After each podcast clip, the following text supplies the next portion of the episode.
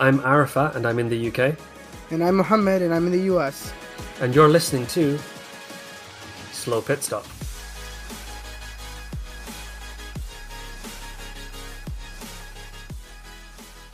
And we've been joined by a very special guest for our United States Grand Prix review, Bryson Sullivan, a PhD student in aerospace engineering and occasional tweeter. Welcome. Hello, I'm uh, glad to be here. Bryson is a Twitter celebrity. We we follow yeah. his his profile. We've harassed endlessly. it is a little funny how these things these are exponential growth processes right they, they start they start very benign and uh, very minor and suddenly become big things so yeah. but i think it's because you offer such great insights i mean yeah. it was something i wanted to touch on later about the engineering i don't i don't know what the right word is the, the engineering challenge that is formula one that is sometimes difficult for people like myself and Mohammed who don't have any engineering knowledge to maybe fully appreciate. Yeah, it's it's difficult for me too. Don't make no mistake. You know, there there really is no engineering enterprise like Formula One. It has so many unique facets and features to it. But again, if I do have a little bit of a better handle on things, I feel like I'm smart enough to know what's going on, but yeah. perhaps dumb enough to be able to explain it to everyone else. So we'll, we'll we'll see how that works. Before we get into it, Bryson, why don't you just let us know how you got into Formula One and then who your favorite teams and drivers are?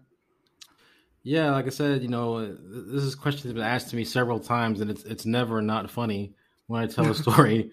but basically, my uh, introduction to Formula One was entirely by accident. Actually, um, you know, I had some friends talking about going to Formula One race, and I was like, "Boo! Why would I do that? That sounds incredibly boring. why would I do that?" But they were incredibly insistent, and they said, "You're not, you're not doing anything on Sunday. Why don't you come with us?" This was in Indianapolis. Uh, really was in South Bend as I was working, but not far terribly from Indianapolis. And so we drove down uh, to the U.S. Grand Prix in in 2005, actually. Um, and and those who may or may not know, the 2005 U.S. Grand Prix had a yeah. series of catastrophic tire failures from the the Michelin yeah. tires, so much so that like more than half the grid like abandoned the race after yeah, the only six cars started, right? Well, six cars started. You know, Tiago Monteiro was there. Jordan's on the podium. You know, it was it was incredibly uh, unique experience, but because I had never experienced anything like that before, like that before what I took away from it was the performance of the cars, right? The sound of the cars, the, mm. the smell of a lockup, these kinds of things, these kind of visceral things that you don't necessarily get in the same way in TV. And that came through very clearly, despite the wheel to wheel action not kind of being up to up to par. So that kind of got me into Formula One, although I'd only been a casual fan of it in that time. Um, slowly over time, I've been getting more and more into it. Um, you know, back then, my favorite team and car was the McLaren MP4-20. I would mm. say that was just a beautiful alien looking and alien sounding car with the crazy horns going off of it and all yeah. kinds of cool things. Um, I love that. I love that car. Um, Kimi driving it was pretty cool. Um, and then over time, you know, I've I've been following Lewis Hamilton. You know, I was I was at his second ever victory at mm. Indianapolis in 2007, oh, wow. which is a lot of fun. I was dehydrated, but I, I had fun. um, and I've been following his career ever since. Um, Lewis is definitely my favorite driver, and the partnership he's built with Mercedes has kind of made them my favorite team. Yeah. Um, but I do consider myself a fan of Formula One writ large before mm-hmm. any specific driver or team. Mm-hmm.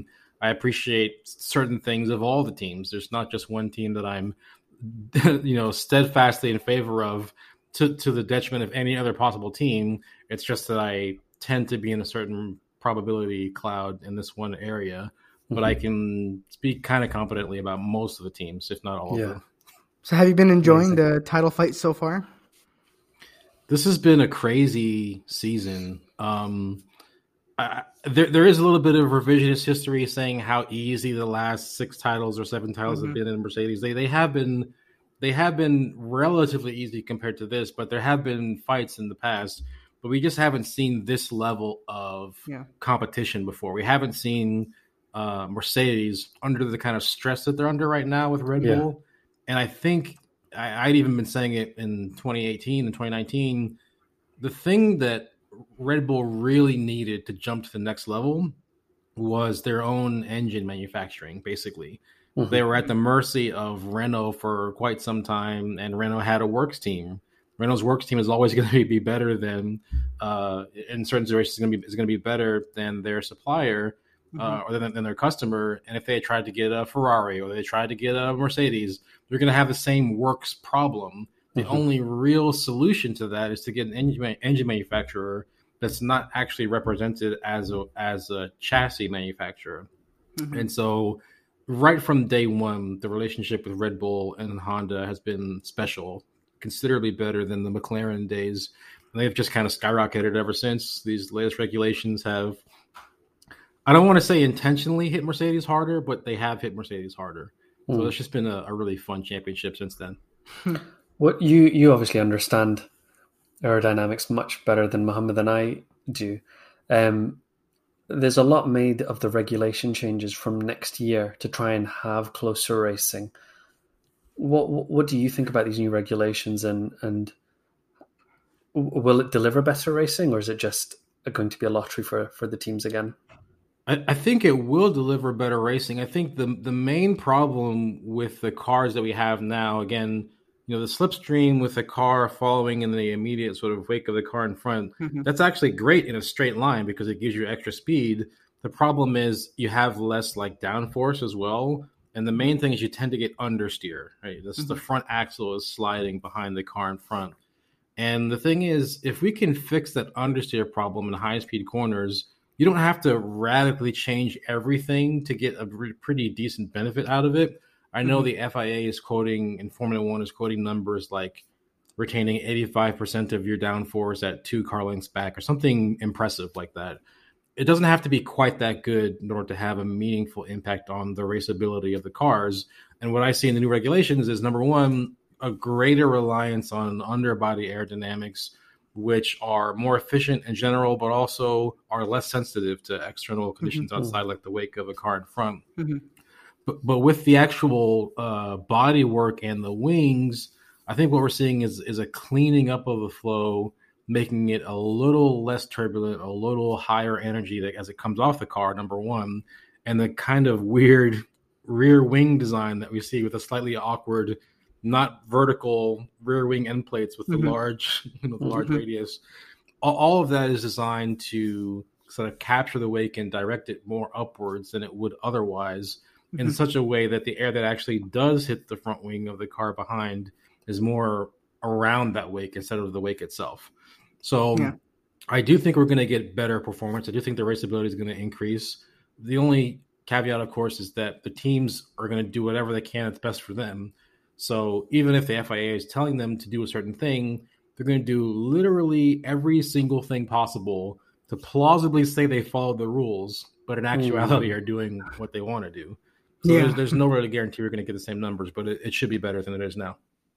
You know, like on social media, there's been this big conversation about how we're making the cars look more like IndyCar, and like Formula One will be losing its sort of uh, brand with these new regulations. Do you think that's the case, or or no?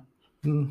I think the defining characteristic of IndyCar is that it's a spec series which mm-hmm. is to say that not only are the chassis the same like formula type of uh, you know rules that we're operating within, but they're literally the same chassis, right? Mm-hmm. That's not what I see in Formula One. And I think I think Formula One actually did itself a disservice in building a physical model of its rendition of mm-hmm. the 2022 car because a lot of people saw that and said, well, all the cars are going to look like that. So that's mm-hmm. IndyCar, right?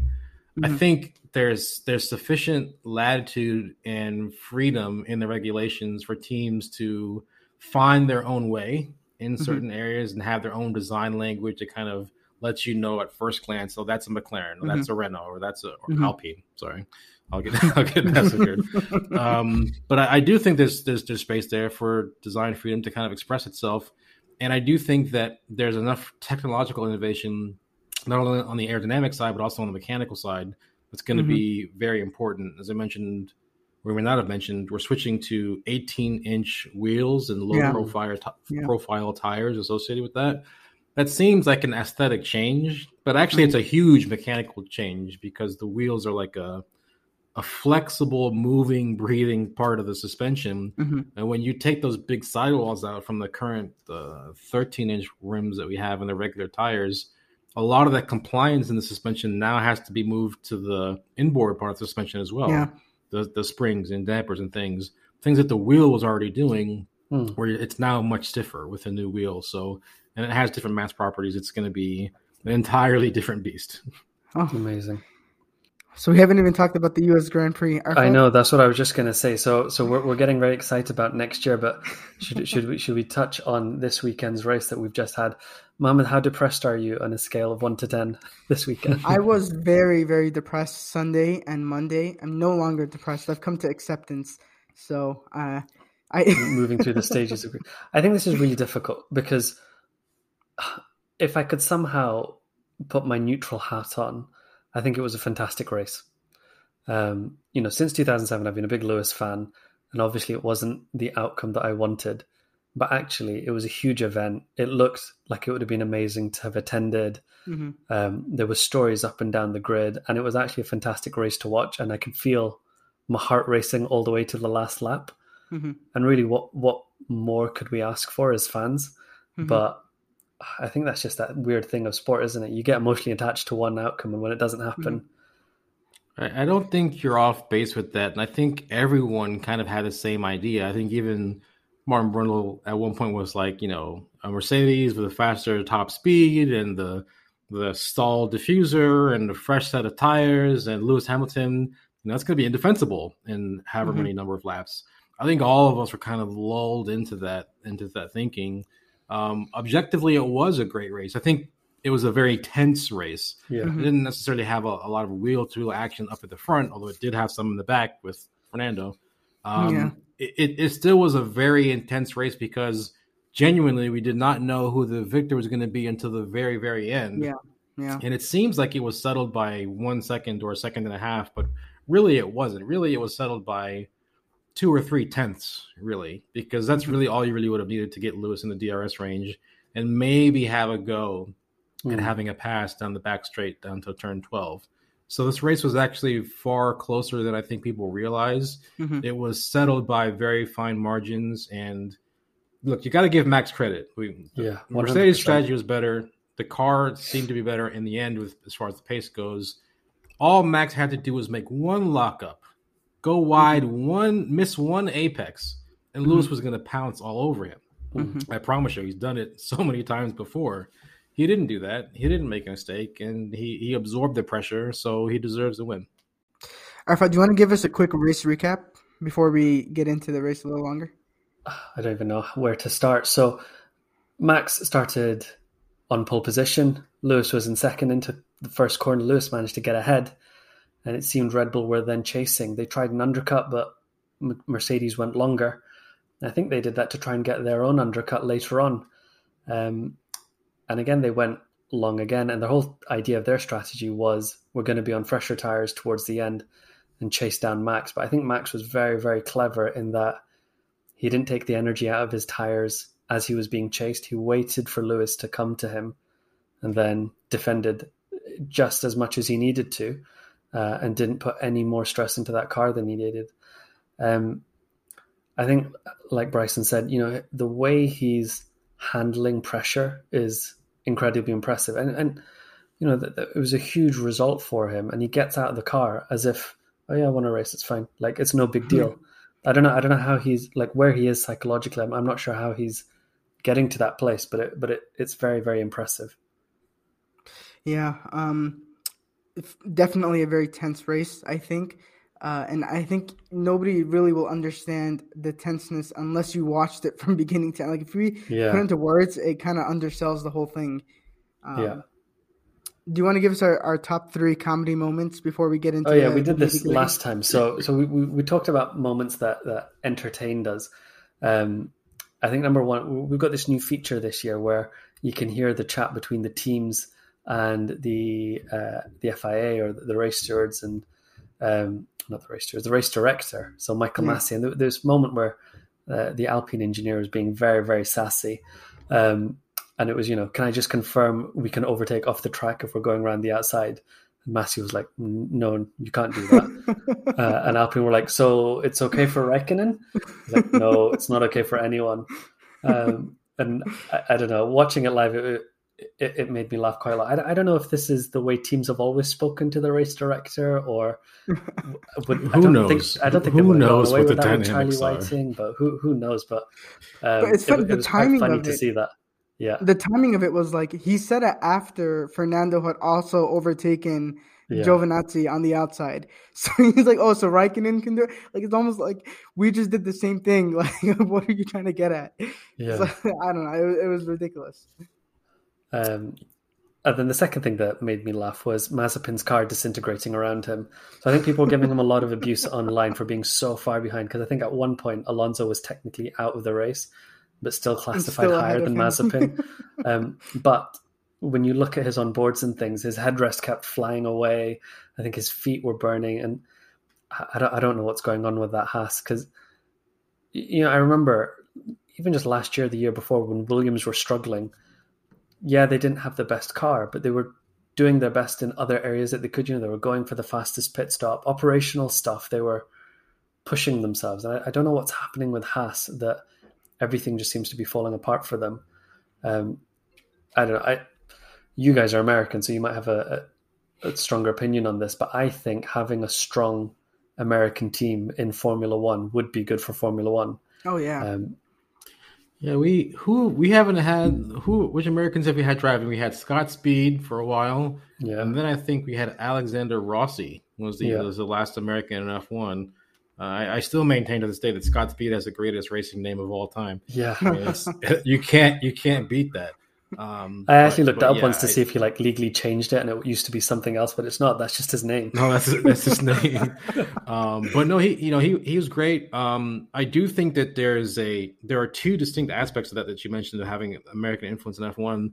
One is a driver, right, involved in the Formula One team, involved in races, and, and someone that we can cheer for, kind of over here. Mm-hmm. But also the longevity of an American team yeah. is important.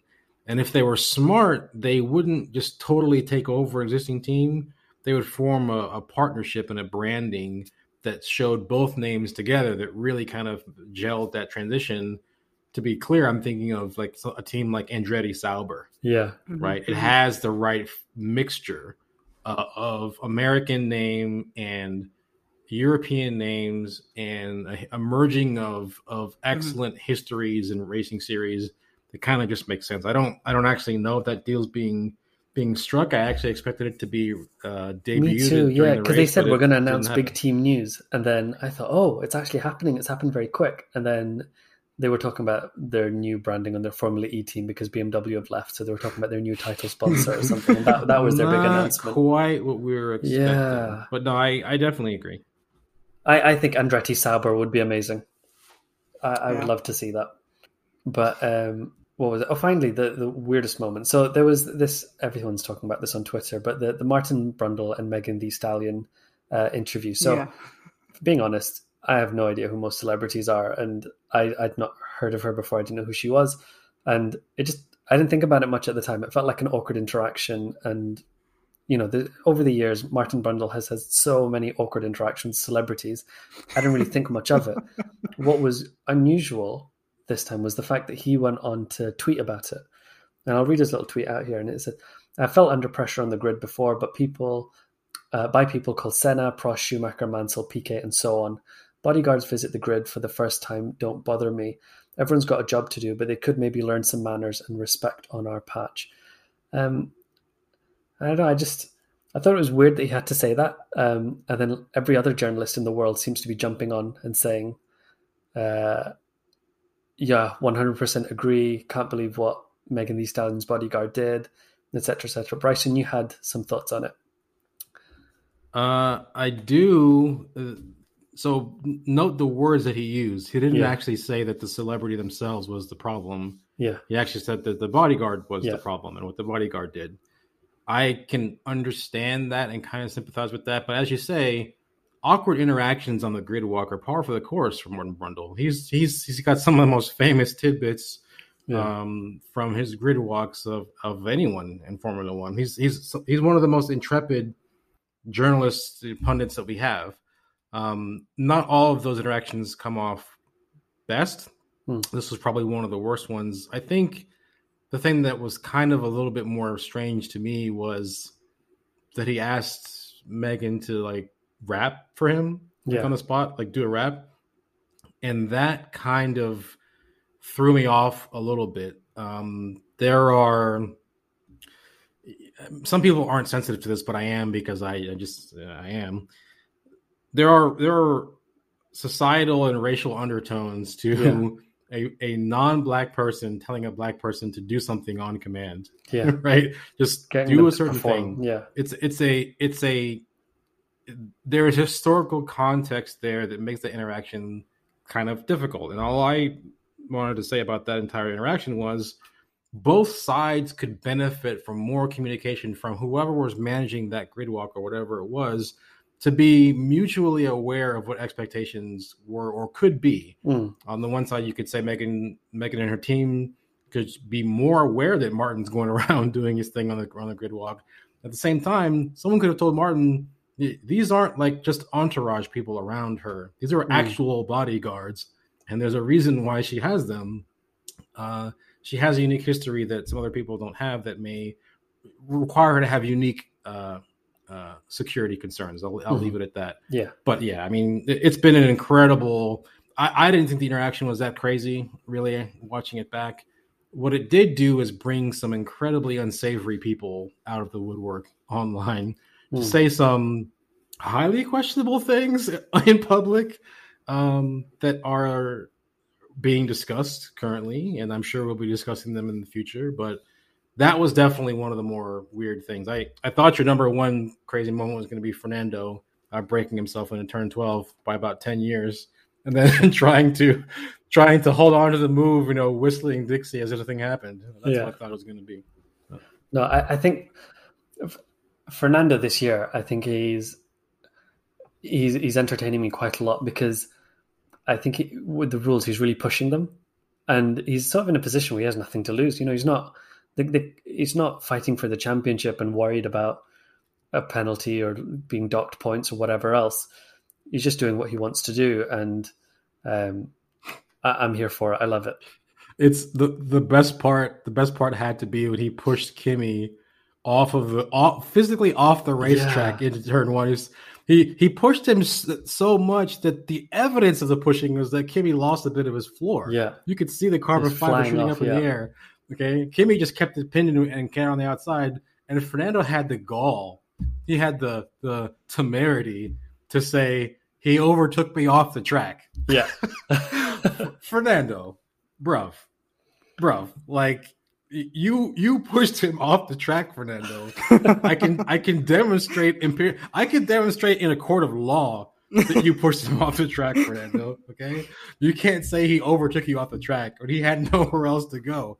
So so yeah, Fernando is a character, and I, I do think he's doing social experiments now. Yeah, I, I do yeah. think he's deliberately pushing the buttons to see what he can get away with because he thinks he can derive some sort of competitive edge from it. Yeah, I do think that. I don't Definitely. think it's an accident. No, one hundred percent.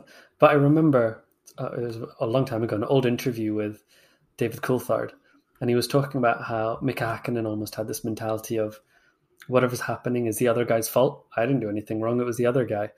Uh, and David Coulthard said maybe that's why Mika's a champion and I'm not, um, because this ability to accept blame he just didn't have.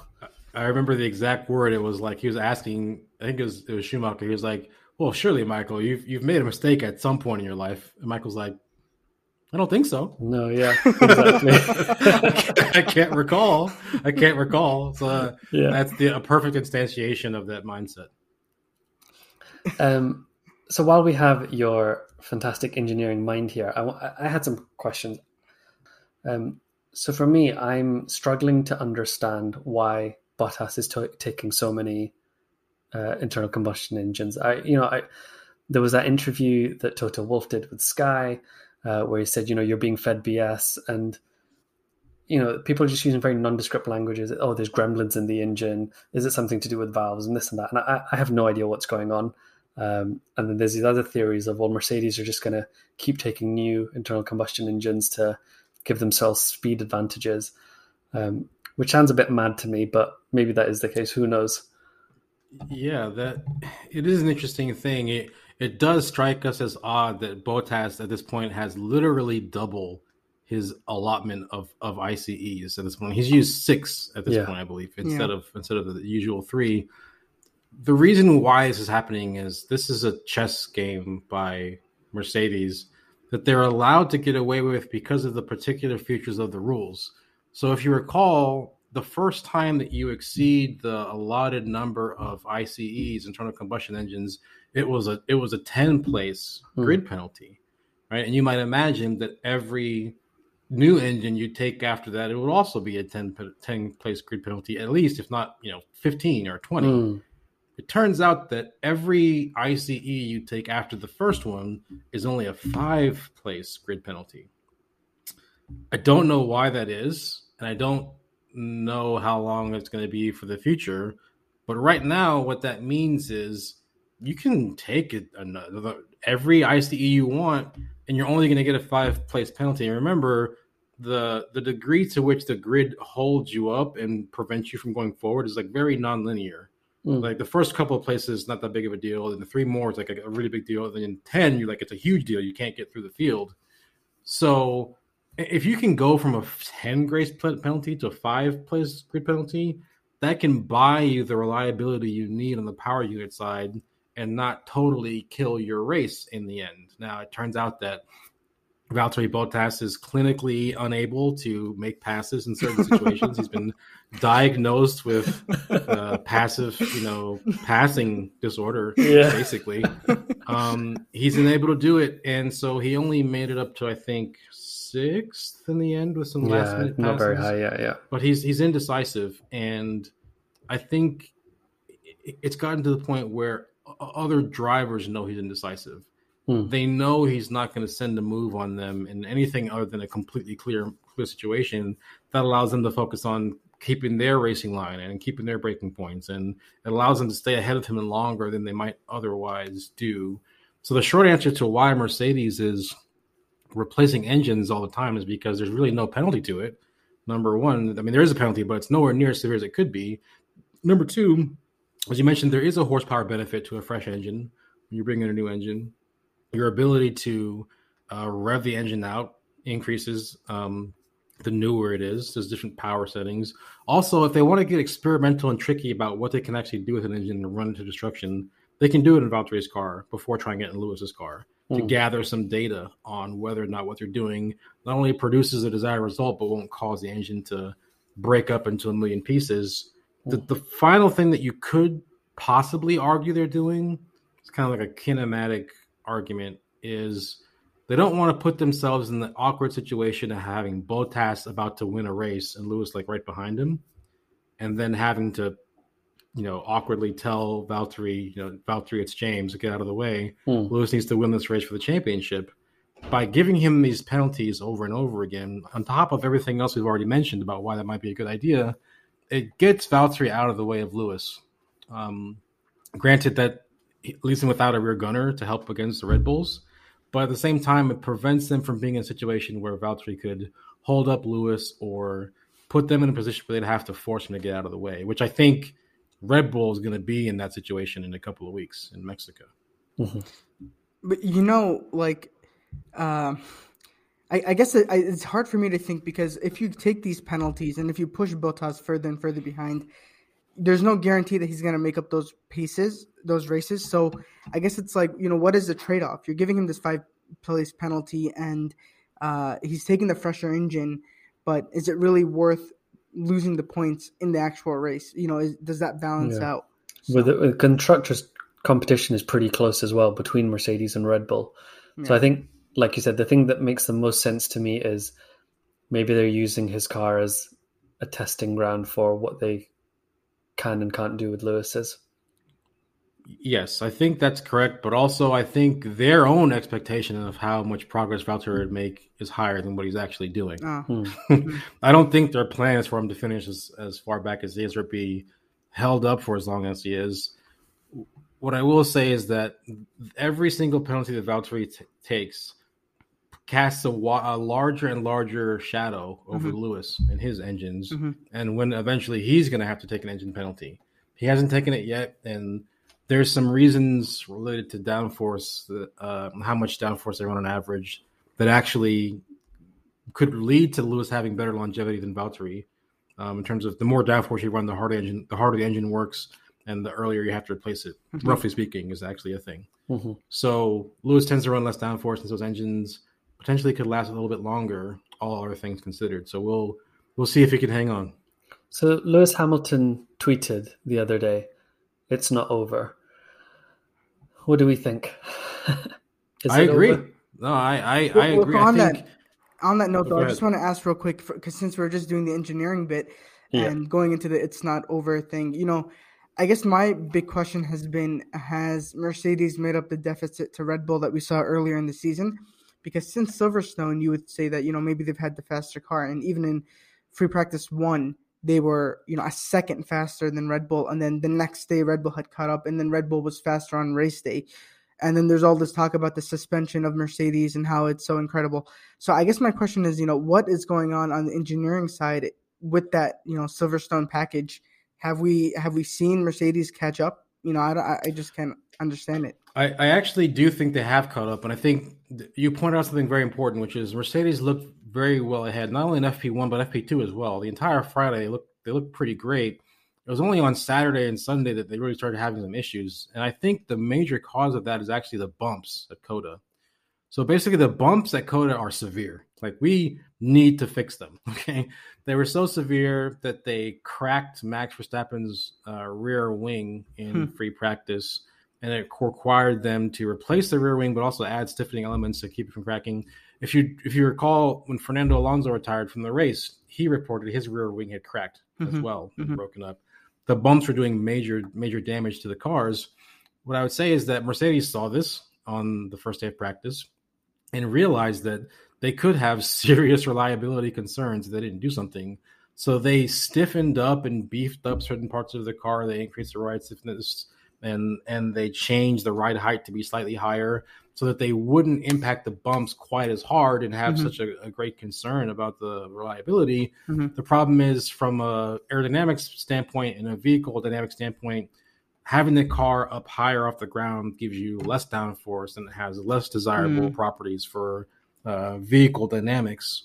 So Mercedes explicitly sacrificed some of their ultimate pace starting on Saturday morning in order to make sure that their car would finish the race.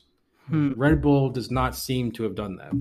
Red Bull was happy with the changes that they made to their rear wing and and and their car's overall setup. They were happy with it that it wasn't impacting the bumps quite as hard and they were able to I would say run closer to their optimal pace than Mercedes would. So hmm. I think this question of who has the best car right now I think they're very, very similar. The only difference that I can see right now is going to be circuit dependence mm-hmm. you know, and altitude dependence, obviously, for Mexico. Um, w- what I would take away from this is I think they're very, very equal. And because of that, just just throw out the the form book, the yeah. historical form book. This is our track. This is their track. Just just chuck it. It's not helping us anymore because it's not relevant to the championship that mm-hmm. we have the power dynamics are completely different in, in terms of the the, the engine. Um, the aero is very different now mm-hmm. because you know Mercedes very much on the back foot the entire season, fighting their way back. It's all it's all different. So every weekend we just show up to the race, figure out who's fast, and then figure out how you're going to win. We, I don't think we we have the luxury anymore of thinking about Mercedes tracks and Red Bull tracks. Hmm. Even Mexico, you you would say even Mexico is going to be I, I think even Mexico, as good as uh, Red Bull has been in Mexico, I think Mercedes may have a trick or two up its sleeve as well. Not so much in a new trick aerodynamic device, but we've never driven this car or this configuration in, in Mexico. Mm-hmm. Um, you're able to actually, because of the low density, you're able to actually run like Monaco levels of, of wing and, mm-hmm. and angle mm-hmm. of attack and things but you'll still be generating less downforce than, than Monza because the, the air is, is so thin, you're not mm-hmm. interacting with enough of it to generate the forces. So mm-hmm. you can go crazy with your aero um, and not really pay a, a speed penalty. Um, and so the the specifics of that are very important for determining who will be fast in Mexico. Of course, we have these turbocharged V6 hybrids, turbocharger design, ability to operate at high altitudes will also be a factor. Mm-hmm. So I just don't know who's going to be coming out on top, but I think it's anyone's race. Is that the attitude you take to all the rest of the tracks remaining, like even going into Abu Dhabi and? Yeah, I yeah. think I, I think most people would say look, all based only on historical things, people would say Red Bull could do very well at Mexico. Red Bull could do very well at, at Brazil.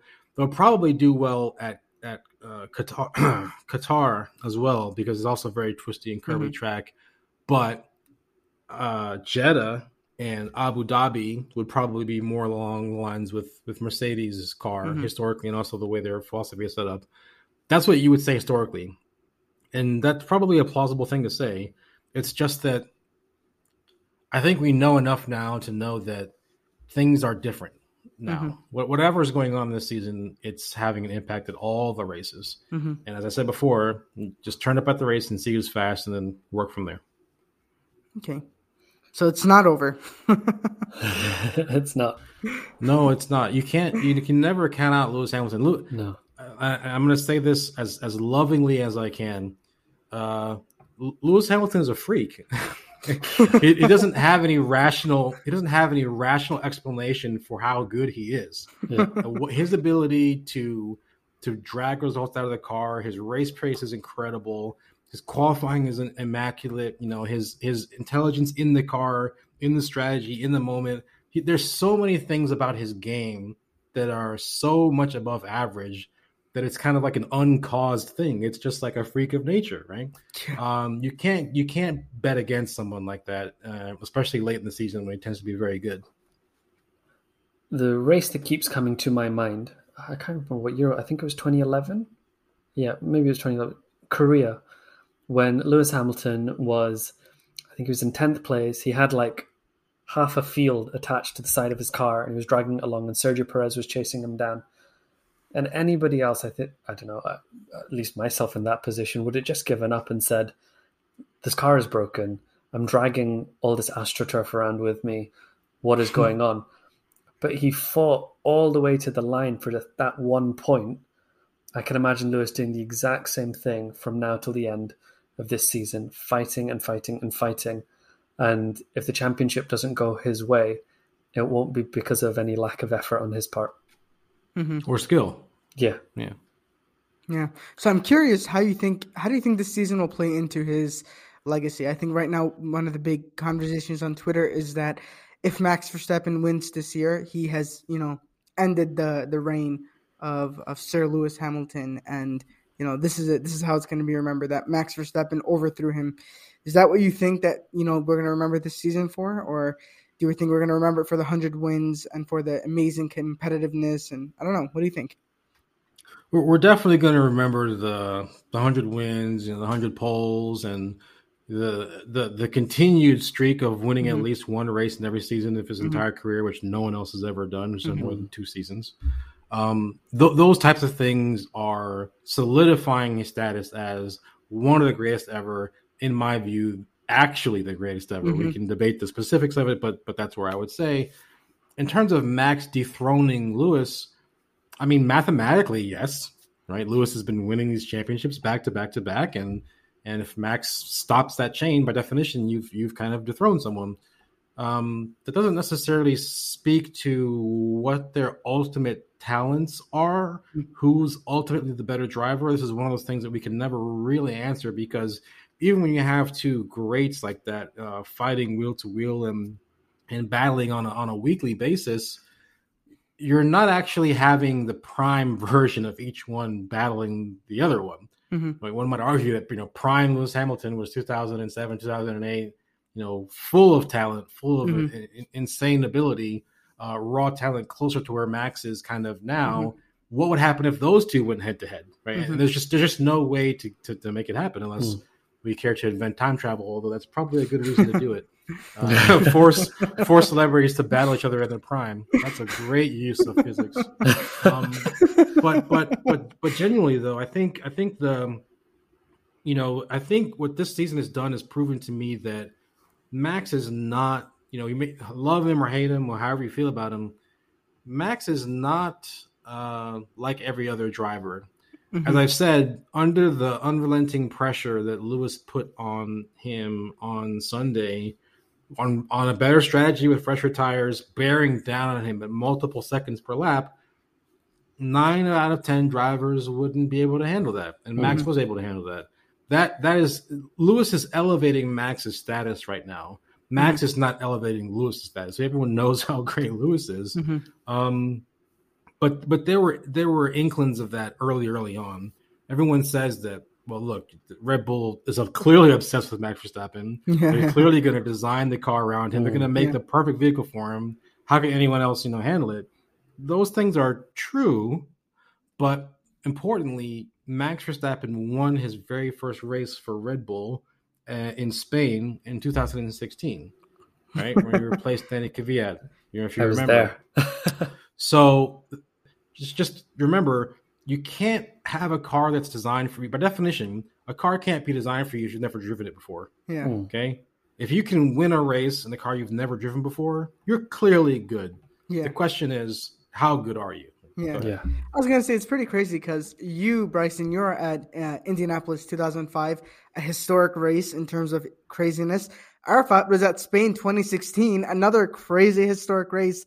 So I've just bought tickets today for the for my first ever Formula One Grand Prix in Miami. The tickets were very expensive. I could have bought like a car with that or something. You know, I could have I could have flown to Azerbaijan for their you know Grand Prix and flown back it's. It's one. outrageous. I know yeah. exactly what you're talking about. so I'm hoping, and I'll see you down there, by the way. Oh, nice, very nice. Yeah. But I'm hoping to complete the trifecta. Miami will also be a crazy race, since both of you guys got to go to crazy races in your history. it it.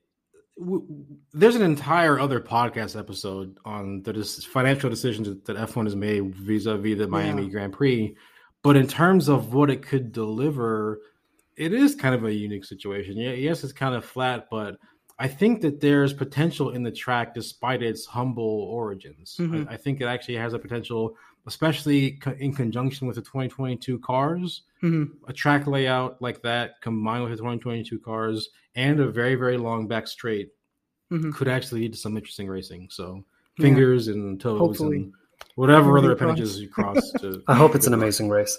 But yeah, the, the price does blow my mind. So because I when I went to Spain for that race, it, it, was you know the general admission just to the grounds was like ninety pounds or something, and you could just walk around wherever. So I, I could walk up to turn one, I could walk to the start finish straight, I could walk around wherever I wanted. For the races I've been to, I always find just being able to walk around is much better than having an actual seat. Um, but they don't even seem to have general admission tickets for Miami. No. They they don't. I've double checked and triple checked, and it's worse than you think because even if they do have general admission, it's an extremely flat surface, an extremely extremely flat track. Your viewing angles are going to be bad anyway. Mm-hmm. General admission, you're not going to actually be able to see that many things. Um, yeah. So we'll we'll see how that goes. And even that 2016 race is you know famous for Max winning this race, also famous for one of the most hilarious if not tragic, teammate collisions in, yeah. in Formula One history. Yeah. um, Lewis Hamilton and Nico Rosberg, uh, you know, going down to turn four. So very, very important race in the annals of Formula One history. Oh yeah, absolutely. So I hope Miami becomes, you know, really important in the annals of Formula One history. uh, um, do we want to say our predictions for Mexico? What do we think is going to happen? Yeah, I'll go first. I'll put I'll put Max on top and then Lewis, okay. and then Checo. I'm going so, boring. I'm I'm gonna I'm gonna still keep the faith, and I'm gonna say Lewis first. Um, I'm gonna put Sergio second, hmm. and I'm gonna put Leclerc third. Wow. Does okay. does that mean that Max DNF'd? Yeah. Is that what you're saying? Yeah. because I don't see how Sergio's finishing in front of Max unless he DNF. A max Rebel DNF, yeah.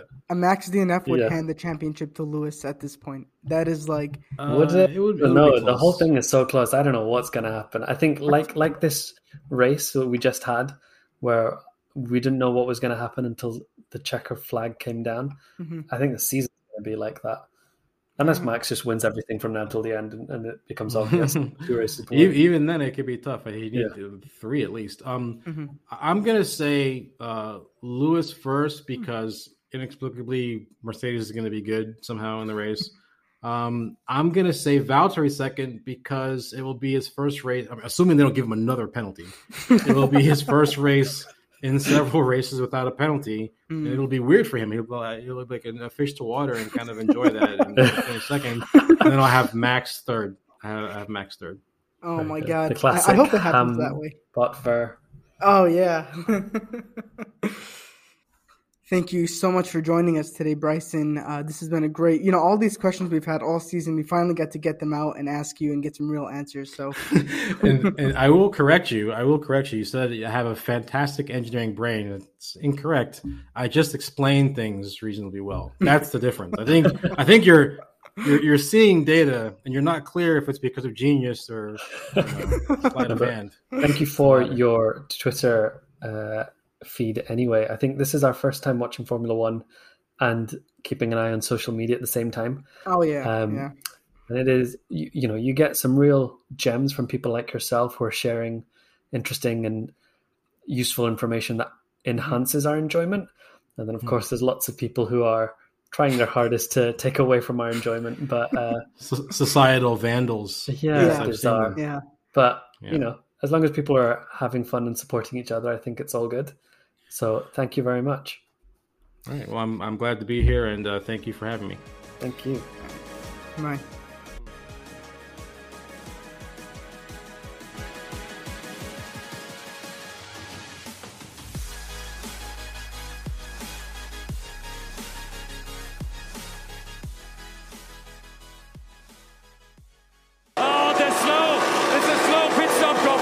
This has been a production for Not That Good Media.